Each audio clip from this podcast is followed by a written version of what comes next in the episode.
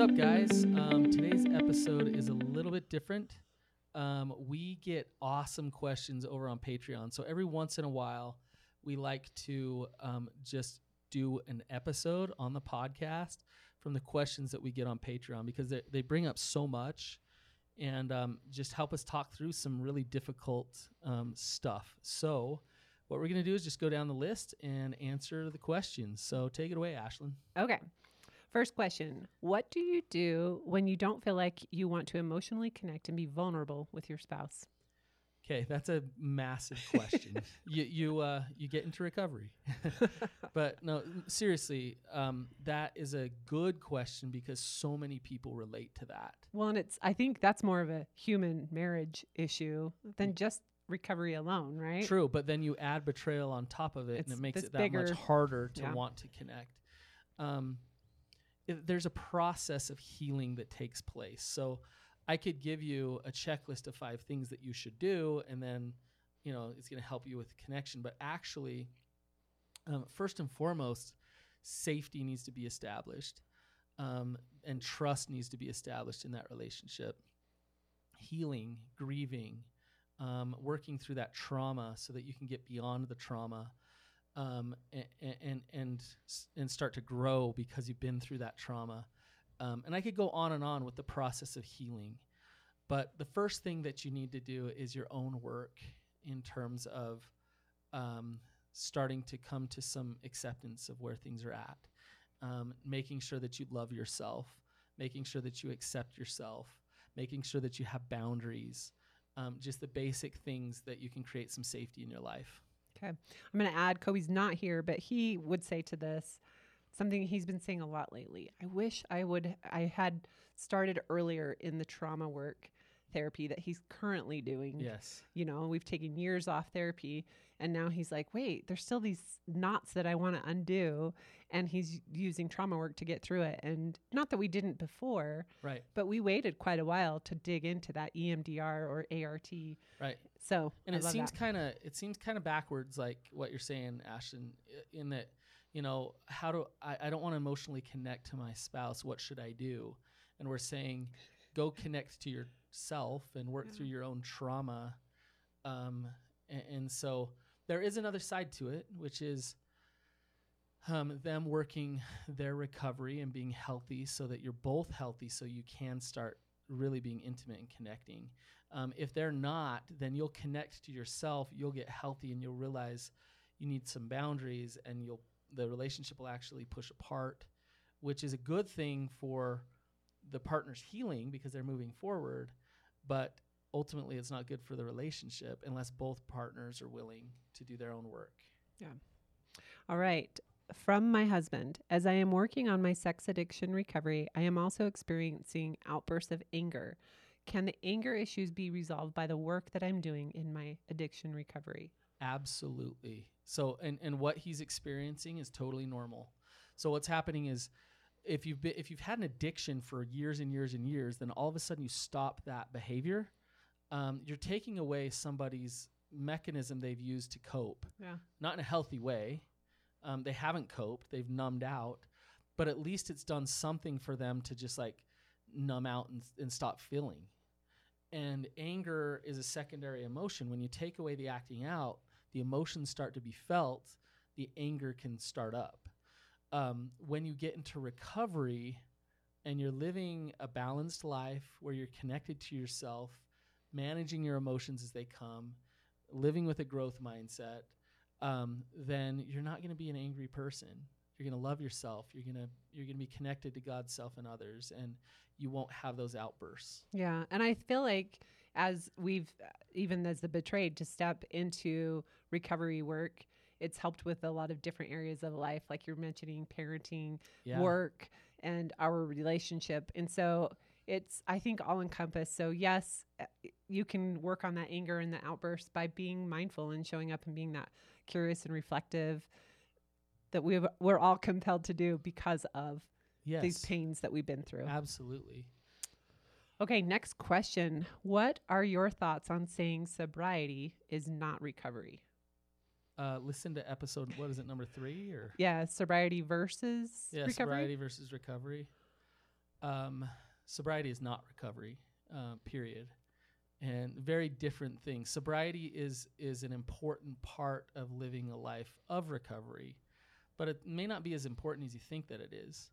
Um, people think that it's synonymous, and it's so not. So when you say that, you're saying like if you if you slip or sorry relapse, however you want to define it, then you're not in recovery. When in truth, you can relapse and be in recovery. Yeah, and that's a hard thing to hear if you're a partner. Mhm. Um, you can also be extremely sober for a long time and be raging out in your addiction. Um, you know, a dry drunk, somebody who's still um, really angry and disconnected in their life, and the attachment disorder is just running wild. But what do you know? They're white knuckling their way to some sobriety. That's not recovery.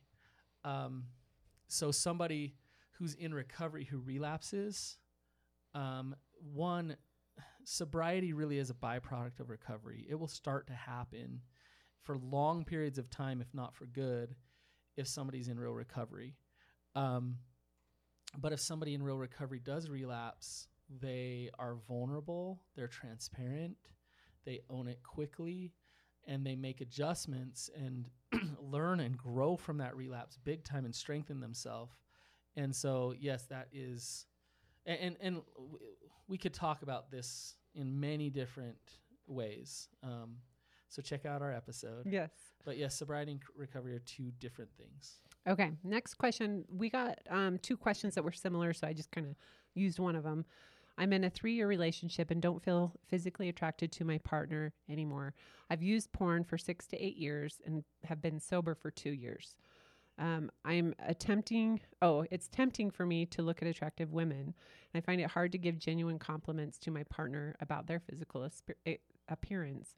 Every time I do, I ask myself internally and try to confirm whether I um, find something physically otherwise attractive about them. And I never feel that I can say anything nice about them.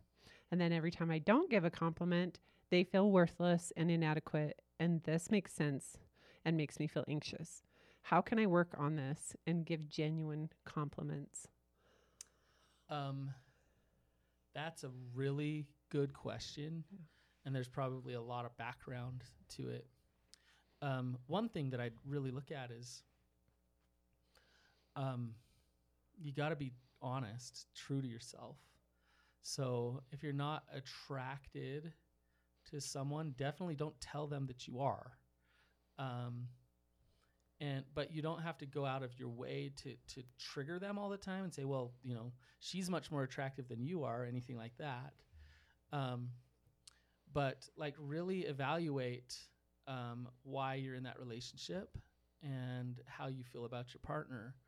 And it doesn't do her any favors if you pretend and you act like you're attracted and you act like you're into it when you're not.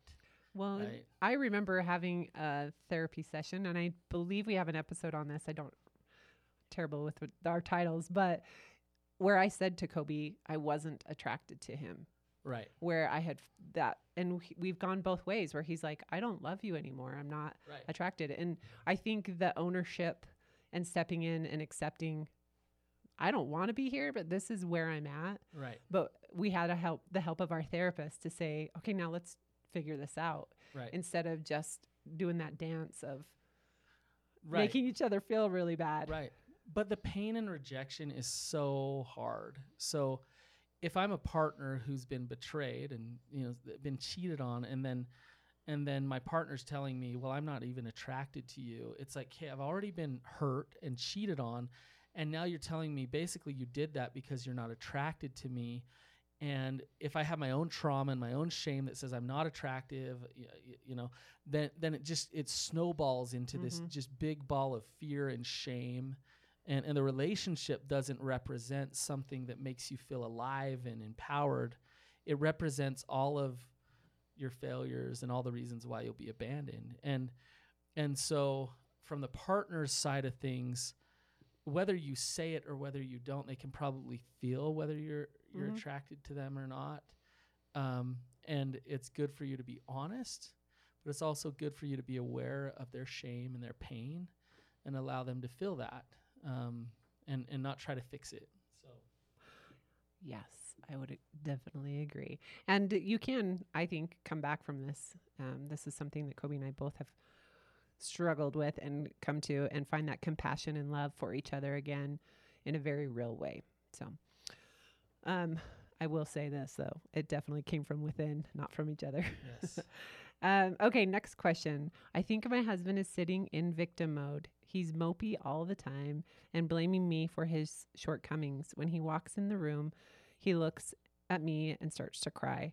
I'm super codependent and I'm trying super hard to not spiral into depression like I've done in the past. What can I do while he is in this mode? Um, so good for you that you you recognized your lack of boundaries in your relationship. Um, so when he's depressed or moping around or or whatever he's doing, um, how can you be boundaried? So what what that means is how can you allow him to be him and where he's at, but still be empowered to be you and not take on his depression and turn it into your depression. Um, so so how can you still feel alive? How how can you still move forward? How can you still feel beautiful and and all of those things despite where he's at? And I, I would really focus on you and not taking on his stuff. Also, don't caretake for his depression. Um, care about him, support him, connect to him, but don't caretake. And you know what I mean by that, Ashlyn? Well, I'm go ahead and finish and I'll tell you my thought. um, caretaking would be thinking that you got to change something or fix something so that he will not be depressed anymore. Um, it, that's not true. Um, and so don't take that on and don't take the blame on and believe that. Yeah. I think of Rob Weiss, uh, who is going to be on the podcast soon, and he talks about this idea of okay, take out the betrayal and the addiction. Do you love your partner? Would you show up for your partner, make an appointment for your par- partner if they had cancer and were sick? You probably would. Right. And so it's like that zoom out, and you can still show up for your partner even when they are in that place of my life is the worst and this is you know a lot of it's your fault Right. without mother mode. Yes. Right? Yes. I love that, Ashlyn. Okay, next question. Um, I've been on a path of recovery for almost three years, living with an addiction for 40 years. I'm currently living in Cambodia, and the resources here for recovery are very limited. Your podcasts help to provide a way, array of hope for restoration in my marriage. I understand the need to have regular counseling sessions to work in these areas of my life, and it's re- representing a bit of a challenge here. I wonder if you could recommend anything available via video. Yeah. So, um, yeah, you can contact Ashlyn Kobe, um, and th- you do calls, right? Yes, not Is that- therapy, but yeah, for for coaching, and um, check out Therapy Utah. We do online stuff, um, therapyutah.org, and uh, we can get you some some counseling and and so there's th- those available resources. Um, uh, one thing to consider, and, and obviously I'm a big believer in therapy because I'm a therapist. Cambodia, I've never been there, and I would say there's a lot of resources there for recovery. And the reason I'd say that is one, we got the internet now, so you can get educated and and you know you can listen to our podcasts and things like that. But there's things that are so helpful and important for recovery that have nothing to do with meeting with a therapist. that's true. Um, you could take a half an hour a day and meditate, and just sit in the jungle of Cambodia and and connect to God. Um, you can exercise. You can get good sleep. Um, you can set some bottom lines for yourself around um, your acting out behaviors, and so there's a ton of things that you can do. A therapist is not going to fix you. A therapist is there to give you tools and to support you, but will not fix you. So do all of the fixing stuff that you have control over on your own in Cambodia. And I know that might not sound very empathetic um, about No, living but in it- Cambodia. I think it sounds empowering because there's so much that we do on our own. And I look at my therapist as this third party who can make sense sometimes out of what I can't see for myself. Right. Like, give me the the lenses to see. Um, but yeah, she doesn't fix anything. You are the leader. you are the leader of your recovery, right? right. Yes. And Cambodia sounds really cool, by the way. So good for you. Yeah, for sure. Okay, um, this one's pretty close, um, but I think, yeah, we are in an area where resources, um, even groups, are very scarce, and our finances are very low as well. What are basic recovery skills that we can access without having to put thousands of dollars into this? Maybe just basic recovery, which is kind of what you were just Yeah. saying. Yeah, that's exactly what I was just Um, saying. I'm I'm also going to put out there a couple of there's like you said the internet has given us so many free resources. Um, they do 12 step groups you can call into and it's free. You can live anywhere. Right. Um, you just got to find them. Um, if you aren't in in a place where you can financially commit to something like this, that's why we created the Shattered to Thriving program is for people in your circumstance that don't live in a place where they can have all the things but still want all of the things. Right. and so it's it's not therapy, but we are teaching you a lot of the skills that we have done on our own to to make it to where we're at. I, I, uh, you know, yeah, shattered, to, shattered to thriving, um, is uh, awesome, and it still costs money, right? Yeah. Um, but it's so much more affordable than, Oh. than weeks of therapy. Yeah.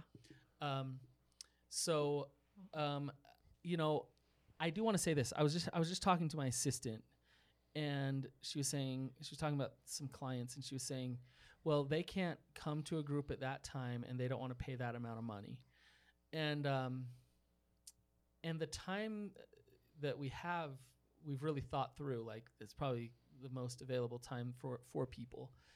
And what's interesting is this is the people that I see really thrive in their recovery are the ones that want it. So they're the ones that say, I'm going to make this a priority. Um, I'm going to make it priority some with our finances and with our time. And so I'm going to have to cut out other things of my life so that I can make sure that I focus here because it's really important. And so I'm not saying that so you, you all go spend a bunch of money on therapy.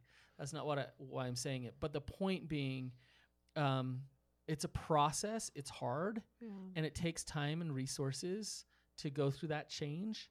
And um, and so where you can make the space available to do it. So Shattered to Thriving, I forget the price on it, but we have a, a discount for yes, Valentine's Day. For Valentine's. So the code is just Valentine. Is it all caps? Yes, all caps. all caps Valentine, and you get a big discount for our six week Shattered to Thriving program. yeah, and it's a one-time fee. So it might be in your budget and just say we're going to do this um, and and make it happen like you said prioritize. And I feel like it's li- like that with everything hard in life, right? Right. Whenever we want to make a change, it's not easy. And if And it were easy, the, the resistant- Yes. the resistance, I guess. And so if it were easy, we'd all be exactly what we want to look like and be feel all the ways we want to feel, true. right? Yes. And so most of us are are really struggling to wake up to say, "Hey, I want to show up in this with this this way," but we're prioritizing it. You're right. That's all it is. So, okay. Um, next question. My husband disclosed his affair over a year ago, um, and it was on last year on Valentine's Day. He wrote a love letter to his affair partner. I found it, and that did not go over well. He tried to sell it as it was a goodbye letter, and now with val- Valentine's coming up, I'm kind of dreading it. How do I navigate the hard days that are obviously triggering? Um, we've talked talked about the letter in the past, and he tells me that that's how he felt, and there's that part of him that still exists. Um, how do I do this? So Ashlyn, I think you you've been through this. I have. So what? How have you done it?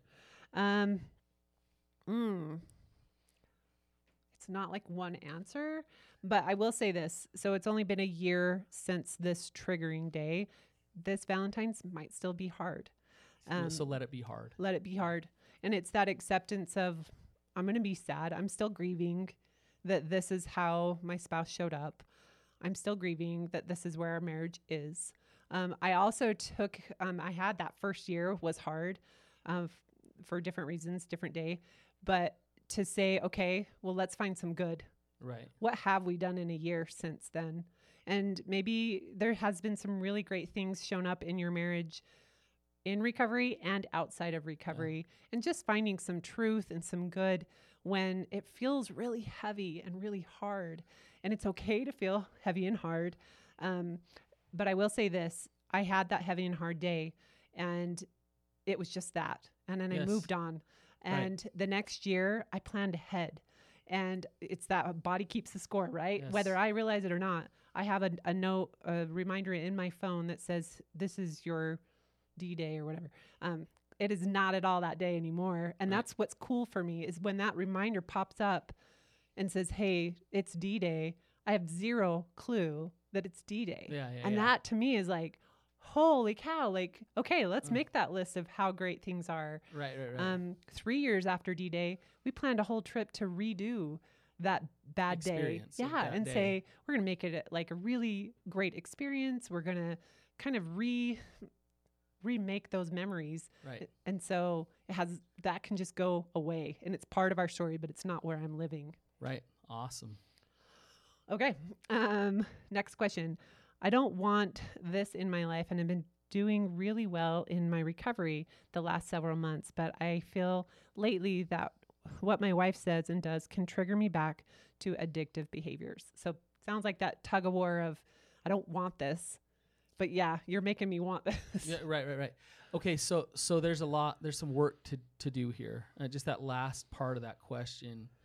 Um, you know, I, I'd really look at your, um, I'd look at your shame and your trauma, um, and and why are you being triggered by your wife still, and what parts of you are there still to work on to love about you. Um, so so what your wife does, um, it's she's she's not to blame for for that, and I think this guy probably understands that, right? Um, so, but but it's good. This this is good stuff for you to look at. Um, why are you still triggered? Where do you struggle to stand on your own two feet and know who you are, um, and to to be able to allow her to feel what she feels. Um, and so, yeah, uh, I don't know if I'm answering the question anymore. Tell me But- this. I I'm just curious. How normal is it for you once you're trying to make this shift and you're feeling like I'm in recovery, but yeah, you still have some of those pulls. I- want to go back to the addiction that's comfortable or Oh, oh, it's, ver- normal, Very right? normal. Yeah, very common. Um, but if you're really working a solid recovery, even when you get those triggers and those urges to, to go back, um, you don't really entertain them. So, um, but it's normal to be triggered by your wife um, emotionally. It's and, and and so it's totally normal. But what you want to look at is is what's underneath that.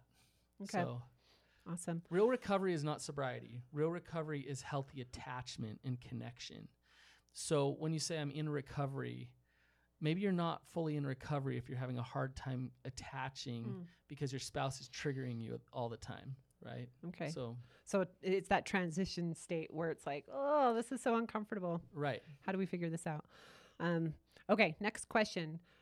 I am struggling to attend church because I feel so disconnected and isolated, and some of the discussions are very difficult because people don't understand what we are going through. And when people ask me how I'm doing, I don't know how to answer appropriately. And I either overshare or avoid, and it's just uncomfortable. Any tips for navigating this area of my life while I heal? I really don't want to go. It's a great question. Yeah. um, common too. Um, there's a lot going on behind the scenes in your life, and how do you talk about it openly and get support? And um, and church is a very triggering place in so many ways. Um, so I I do have an answer to Okay. that question. I don't I don't know if you have thoughts, Ashley. I have mine, but I want to hear yours. But I have ch- my experience. check in with your truth, okay? Not your fear. So trust your gut and your intuition. May, maybe you need to take a break from church for a little while. And I, I know that all your shoulds will come up and say, What did he just say? Like, that's a bad thing. How can that be helpful? Well, if your gut's telling you that you just need some space and God's telling you that, then taking a now would God ever tell you to take a break from church? I don't know, maybe. Um, but the point being is for you to really trust yourself. Maybe God's telling you and your intuition is telling you to, to double down and get more involved in church and and to be a little more open and connected so you can get support there. Um, but really stop and check in with yourself as to why why do you go to church? What's the whole point in the first place? I'm not going to get into like a, a you know theological discussion here about that, but but really, why do you go? Yeah.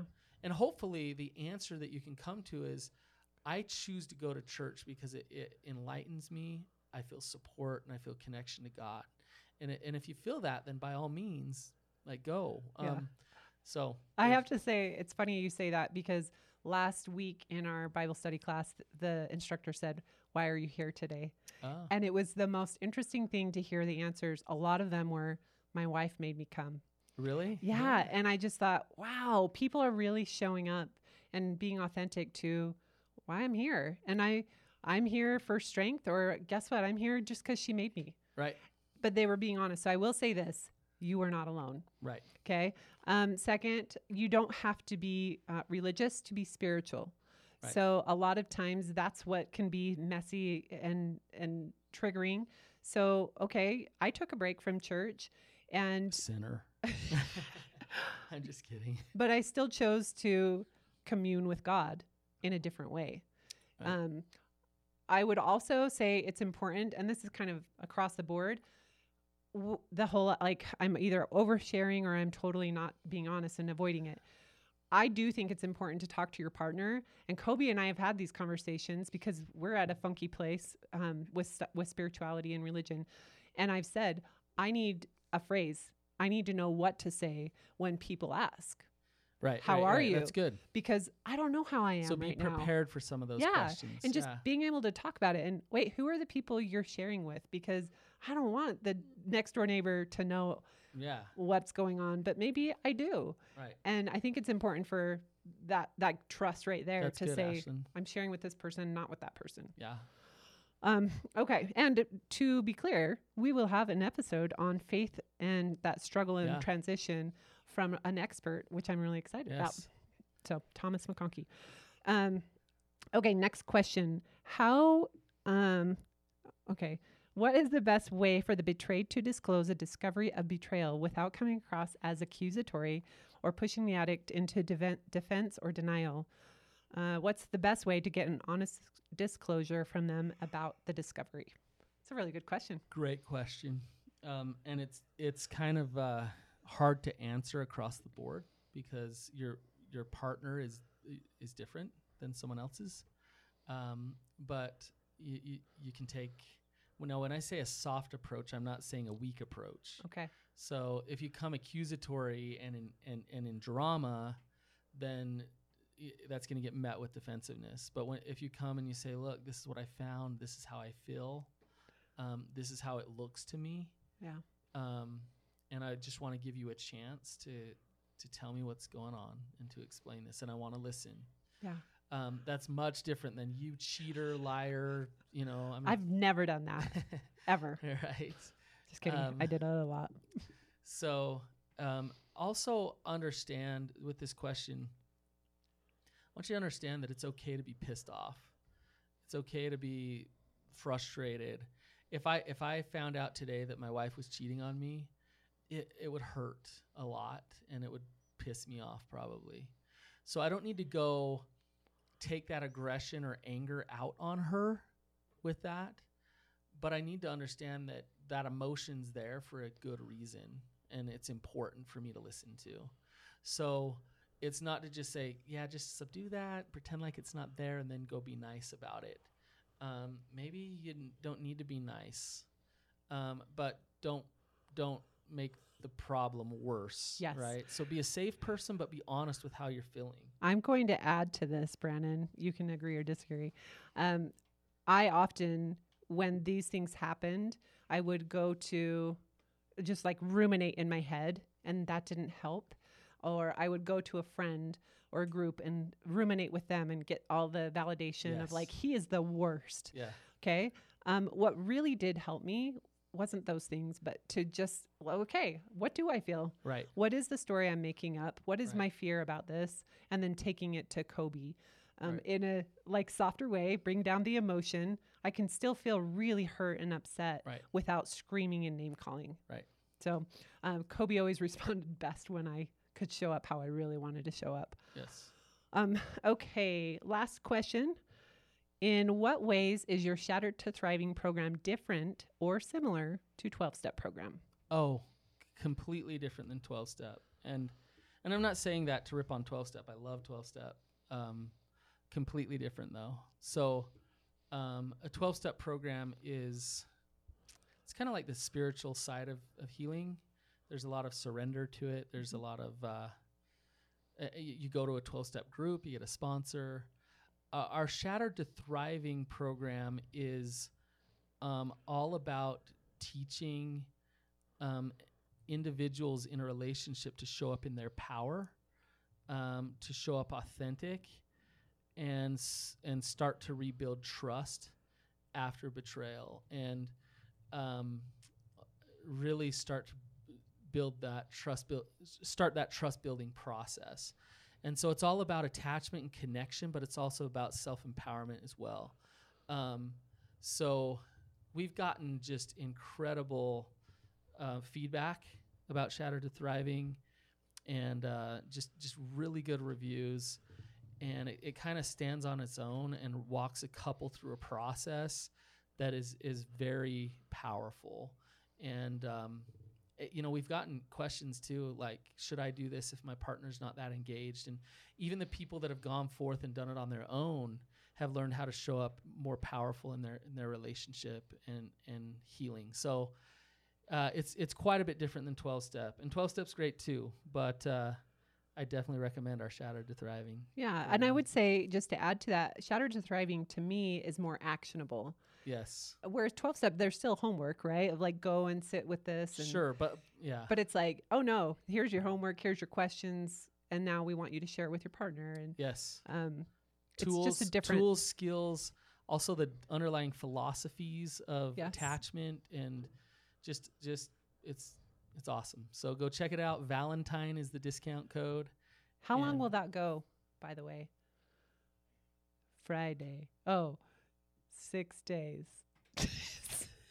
16th. till till the fifteenth. We're asking our producer Matt. Goes I till the don't know what 15th. numbers look like. so that goes to the fifteenth. Um, February 15th. And, and Matt, one, one more 2020. question for you while we got you here. Uh, payment plan. Is there a payment plan still? Yeah, Okay, so we can set up a payment plan where you don't have to pay it all at once. Yeah, it'll be a little Okay. bit more than the discounted price, but you don't have to pay the big chunk all at once. And we're, when we're talking big chunk, uh, we're not talking thousands of dollars. Oh, we're right. talking much less than that. The value's there, but we're not making you pay that. Yes. So, Okay, wait, Brandon, before we end, I do want to share the next episode of the podcast. We have a special guest who's breaking open the trust and femininity that maybe we're all struggling with. So I'm excited to have her on. It's Shannon, and she'll be with us next week. All right. all right, you guys. See Thank ya. you. Have a great day.